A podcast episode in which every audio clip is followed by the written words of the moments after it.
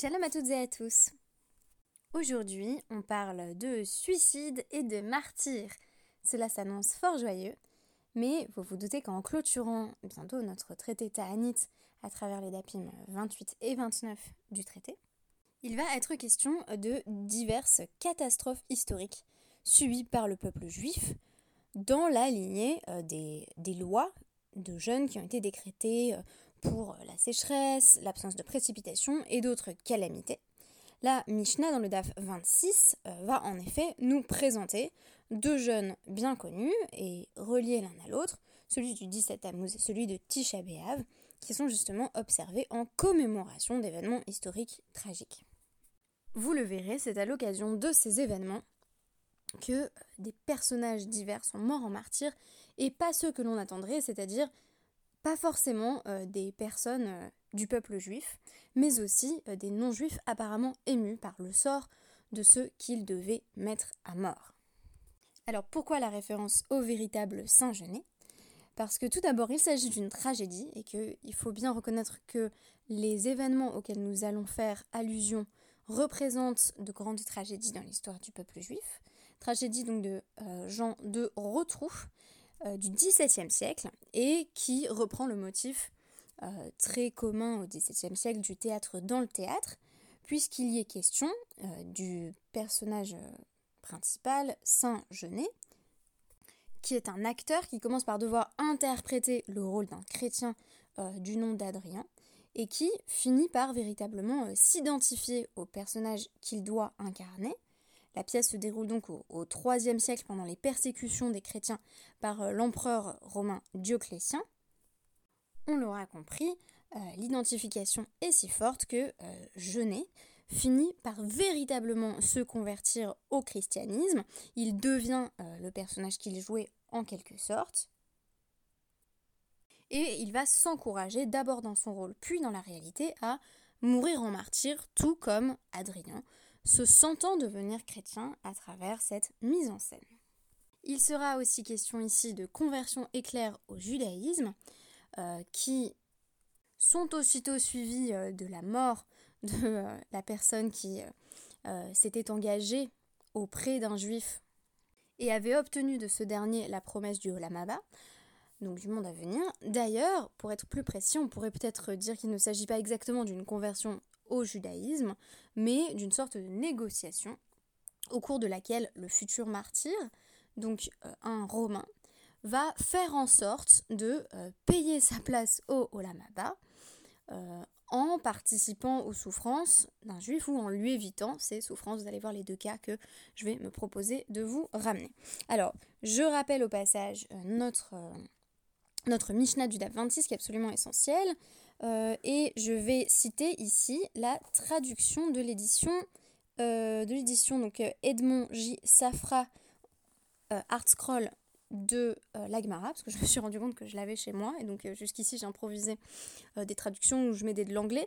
D'ailleurs, je vous signale au passage que si vous avez le choix entre étudier l'Agmara, bon, si vous avez le choix entre étudier l'Agmara dans l'édition du Chasse de Vilna ou n'importe quelle autre édition, c'est le Chasse de Vilna qui, que je vous recommande, mais quand vous n'avez pas encore tous les mots de vocabulaire ou les réflexes de lecture, euh, la Gmara Art Scroll ou en anglais Schottenstein est bien meilleure pour s'initier à la Gemara que l'édition Art Scroll, euh, que l'édition pardon parce que l'édition Stenzals vous mâche beaucoup plus le travail et que euh, l'édition Art Scroll ou Schottenstein présente donc à chaque fois sur une demi-page le véritable DAF dans la pagination euh, de l'édition de Vilna, puis une traduction vraiment détaillée, euh, presque mot à mot, hein. c'est quasiment une sorte de translittération, euh, avec des explications, des notes extrêmement fournies. Et vous avez donc aussi également l'avantage de disposer des commentaires de Rachid de la concordance, et j'en passe.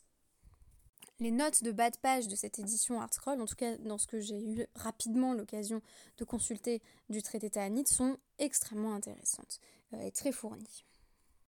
Euh, donc euh, je mettrai en premier choix l'édition de Vilna elle-même, en second choix cette édition Artscroll. Je vous recommanderai ensuite l'édition Koren, qui pour le coup va ajouter beaucoup d'éléments donc d'explication, de traduction à la Ça, c'est quelque chose que, pour le coup, la Art Scroll ne fait pas, qui est quand même extrêmement intéressant, à savoir comment la Gemara se traduit, par exemple, dans le Shulchan ou dans le Mishneh Torah. Je me sers beaucoup de cela de façon générale. Et euh, seulement en, dernier, l'édition Stenzalt, qui pourtant est la plupart du temps une excellente euh, traduction, mais qui va un petit peu vous pré-mâcher le travail en changeant la mise en page. Voilà, ça c'est le point méthodologie. Donc je vous lis notre Mishnah. Euh, Chamisha Dvarim Eiru et Avotenu Be Shiva Asar Be Tammuz. Cinq événements tragiques survinrent à nos ancêtres le 17 Tammuz, Vechamisha Betisha avait 5 à Alors que se passe-t-il le 17 Tammuz? Les tables de la loi furent brisées, le sacrifice du Tamid cessa d'être offert, une brèche fut ouverte dans le mur d'enceinte de la cité, c'est-à-dire que Yerushalayim commence euh, à tomber. Euh, donc ensuite, Apostumos brûla la Torah, j'en reparlerai, donc un général grec qui a fait brûler le, rouleau de la Torah qui était conservé dans la Hazara, dans la cour euh, du temple. Euh, ce même Apostumos plaça une idole dans le sanctuaire, voire même, comme la Gemara va l'expliquer dans le DAF 28, plaça deux idoles, mais qui se sont un petit peu chamaillées l'une l'autre. On nous dit en quelque sorte qu'il y a une idole qui est, tombée, tombée, sur l'autre. Euh, Atisha les cinq malheurs suivants se produisirent. Euh, il fut décrété sur nos ancêtres qu'ils n'entreraient pas euh, chez Loïgansula Aretz, qu'ils n'entreraient pas en Eretz Israël, donc la génération euh, des, des Meraglim, des explorateurs qui avaient perdu confiance en la possibilité d'accéder à la terre, mouraient avant que d'accéder à Eretz Israël. Et bien entendu, Harav Habaïd Barishuna Washnia, c'est le plus connu, destruction du premier et du deuxième temple. la cité de Bétar fut conquise et la ville de Jérusalem fut labourée. Euh, c'est-à-dire que euh, le euh, général romain Turnus Rufus a véritablement labouré le site du deuxième temple et ses environs pour bien montrer qu'il n'y aurait pas de, reconstruction possible. Et c'est pourquoi Michénirnas Av, mais Maratin Basimra. Quand le mois de Av commence, on réduit la joie, et l'Agmara va bien entendu nous donner la formule parallèle, à savoir que Miché, Miché, Miché, Michéni, Adar, on au contraire, on augmente la joie en Hadar. Alors le DAF 28 va beaucoup euh, se poser la question de, des dates, savoir comment est-ce qu'on a accès à ces dates-là. Parce que bien souvent, euh, par exemple pour la destruction du temple, on a, on a des dates différentes euh, qui vont être présentées par, par les textes tanachitiques donc les textes bibliques. Par exemple, on nous mentionne le 7 Av et le 10 Av, et donc la va devoir faire tout un calcul pour essayer de comprendre comment on arrive au 9 Av, et c'est le cas de la plupart de ces dates. Par exemple, euh, comment on sait que c'est le moment où les tables de la loi ont été brisées, comment on sait que c'est le moment où la génération du désert a été condamnée à y périr, et euh, ils vont prendre en gros la dernière date qu'on nous donne dans la Torah de façon explicite et calculer, calculer avec les jours pour qu'on en arrive à la, date, soit du 17 Tammuz, soit de euh, Tisha B'Av. Et sinon, des fois, eh bien, euh, euh, la réponse de l'Agmara va être tout simplement ben, Gmara. Par exemple, Nilkeda Bétar, comment on sait que c'est le moment où, où, Bétar a été prise, la ville de Bétar, eh bien, c'est une Gmara, c'est une tradition qu'on a reçue. Donc, deux stratégies. la stratégie d'explication par les psukim, où il va s'agir d'essayer de trouver des psukim qui annoncent la date, ou en tout cas quand c'est dans la majorité des cas, n'annonce pas la date, euh, tourne un petit peu autour ou permettent de calculer cette date. Soit deuxième stratégie, on nous dit, bah, il n'y a pas de passouk qui l'affirme à coup sûr. Par exemple, il n'y a pas de passouk qui nous dit Bétar a été prise euh, à Tisha mais on, on en a reçu euh, la tradition orale. Alors là, il y a une explication qui intervient sur Nechesha Ha'ir, quand, quand la ville de Jérusalem a été véritablement terrassée. Euh, et donc on nous dit, Tania, voilà, une braïta euh, rapporte à ce sujet que chez euh, Harash Turnus Rofus Harasha et Ha-Echal, Nixera Xera al Rabban Gamliel, la Hariga. Quand c'est Turnus Rufus, donc le, le procureur qui était donc procureur pendant la, la rébellion de Bar Korba, a fait justement labourer la, la, région euh, où, s'était tenu euh, le, le Beth Amigdash euh, pour vraiment, comment dire, mettre en avant et, souligner aux yeux de, tous et de chacun que, que voilà, c'était une, destruction totale. Alors, on l'appelle Turnus Rufus Aracha, le, méchant, le transgresseur, parce qu'il a écrasé la, la, rébellion de Bar Korba avec violence et que précisément il a ici fait s'éteindre tout espoir de voir le Beth Amidash être reconstruit. Et on nous dit par ailleurs qu'il avait fait il avait décrété un décret, hein, littéralement, euh, contre Rabban Gamliel pour qu'il meure. Il avait, en, d'autres termes, ordonné qu'on l'exécute. Donc on nous dit Ba Otto Hegmon, Ve'ama de Vetamidrash Ve'ama. Balachotem Mitbakesh, Balachotem Mitbakesh. Voici qu'un officier romain est envoyé pour, euh, a priori, pour exécuter Rabban Gamliel, ou en tout cas pour le prévenir. On a plutôt l'impression que, que c'est cette euh, deuxième option euh, dans ce cas, mais a priori, il devait aussi être celui qui allait l'exécuter. Donc il entre dans le Beth Amidrash et il dit Balachotem, c'est un, un, un, grand nez. Donc, enfin, c'est un nez. On nous dit le, le propriétaire d'un nez est, est, demandé. Le propriétaire d'un nez est demandé. Voilà, vous imaginez les annonces à la SNCF. On demande, on demande la, la, personne qui a un gros nez. donc, donc là, il, fait cela. Il y a toute la question de qu'est-ce que ça veut dire un grand nez. Pour les Rishonim, le nez fait allusion à la stature euh, spirituel et intellectuel. Euh, de même que euh, le nez est la partie la plus visible du visage, il est en gros en train de demander le leader de la génération. mais dans donc l'édition coréenne, on trouve aussi la possibilité qu'il y ait un jeu de mots avec donc Rotem on peut supposer que, cet officier romain avait parlé latin, et donc il avait appelé euh, Nasotus, qu'il avait demandé le Nasotus, ce qui ressemble beaucoup à Nassi, donc euh, il est en train de, demander euh, le président du Sanhedrin, donc Rabban Gamliel. Et c'est ainsi que Rabban Gamliel comprend que les Romains sont assez trousses, et on nous dit qu'il il fuit. Voici que le Romain le rattrape, Azal les Sina à Marley. Il le rattrape en en soum soum, comme on dit à l'heure actuelle, en, privé, hein, Bettina, comme dans la Tsiniout, euh, et il lui dit, euh, très intéressant, I euh, maite li le alma date. Il lui dit, est-ce que si je te, je te sauve de la mort, tu, m'offriras en fait l'accès au monde à venir?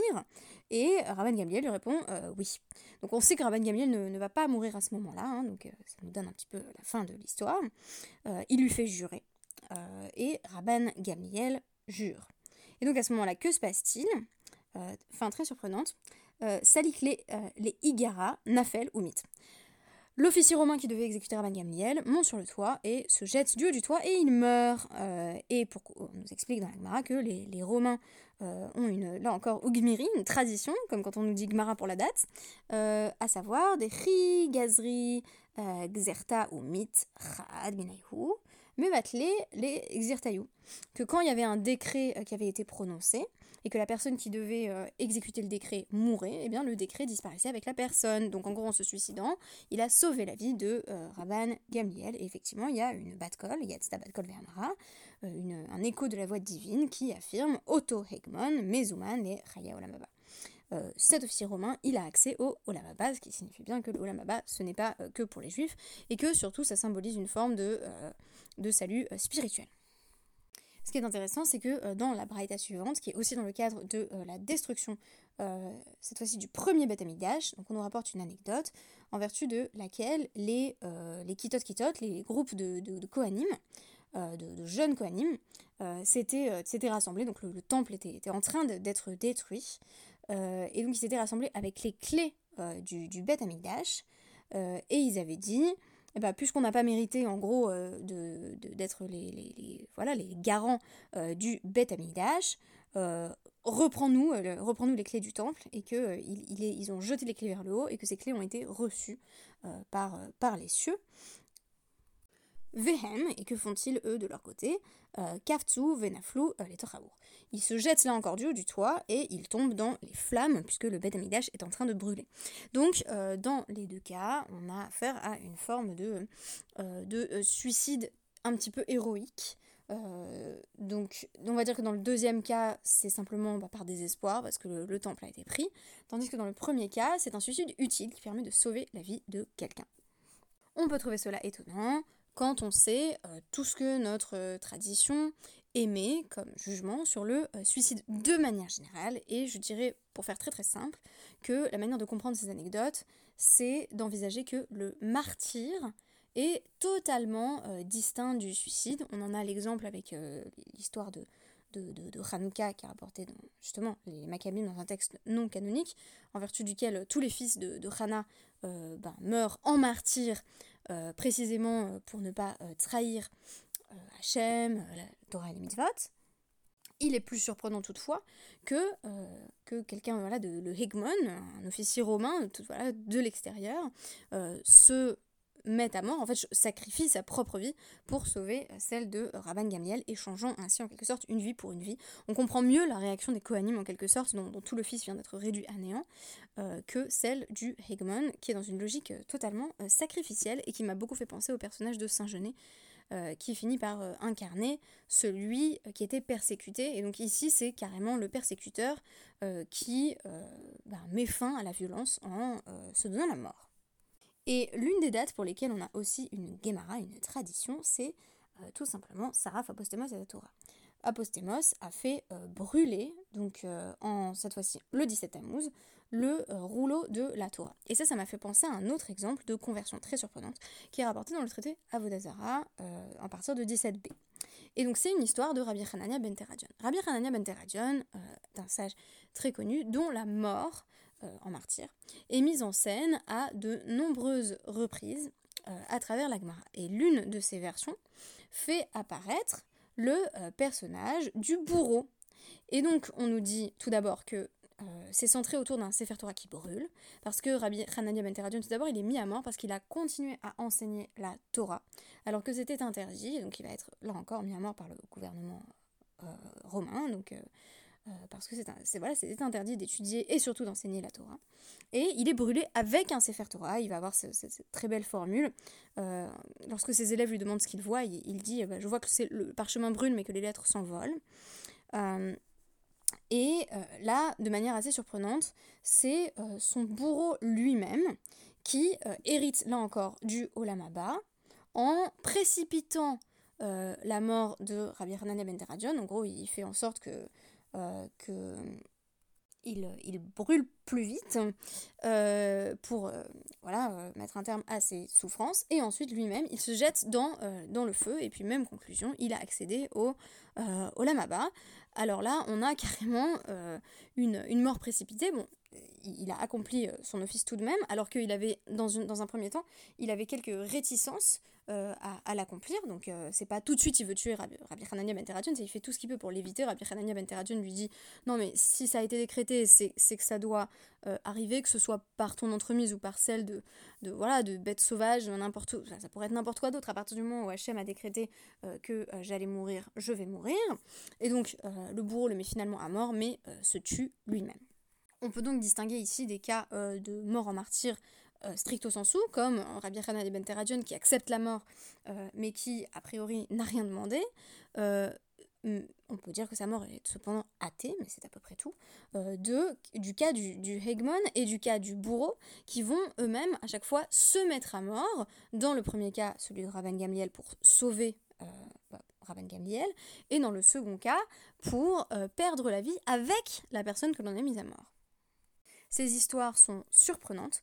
Elles dénotent euh, d'un état d'esprit euh, qui est celui de la destruction totale euh, associée à la perte du premier et du second Beth où on a véritablement une perte de repère totale. Et ce qui est très intéressant, c'est de pouvoir se projeter dans ce que la persécution fait aux persécuteurs. on pourrait, si on voulait arriver au, point Godwin très vite, on dirait, ça peut faire penser à de, suicides de, nombreux nazis qui sont hantés euh, par leurs crimes. Dans le cas de Rabban Gamiel, on serait plutôt euh, à travers le Hegmon euh, dans une logique de, juste des nations, puisqu'il se tue pour faire en sorte de sauver la vie de Rabban Gamliel, mais dans le cas du bourreau qui se tue lui-même, on se demande si il ne s'agirait pas plutôt d'un persécuteur qui ne peut pas supporter de se voir et de se vivre en tant que persécuteur. On a donc ici euh, une ouverture très intéressante euh, sur ces figures de martyrs inattendus, qui ne sont pas des juifs, qui ne se convertissent sans doute même pas de façon formelle, mais qui héritent du monde à venir, c'est-à-dire d'une forme de euh, salut spirituel, en faisant ce choix extrêmement fort au dernier moment de se donner la mort, alors que le suicide n'est absolument pas valorisé dans notre tradition, ça pourra faire l'objet d'un podcast ultérieur. Voilà, je vous remercie et je vous dis à demain.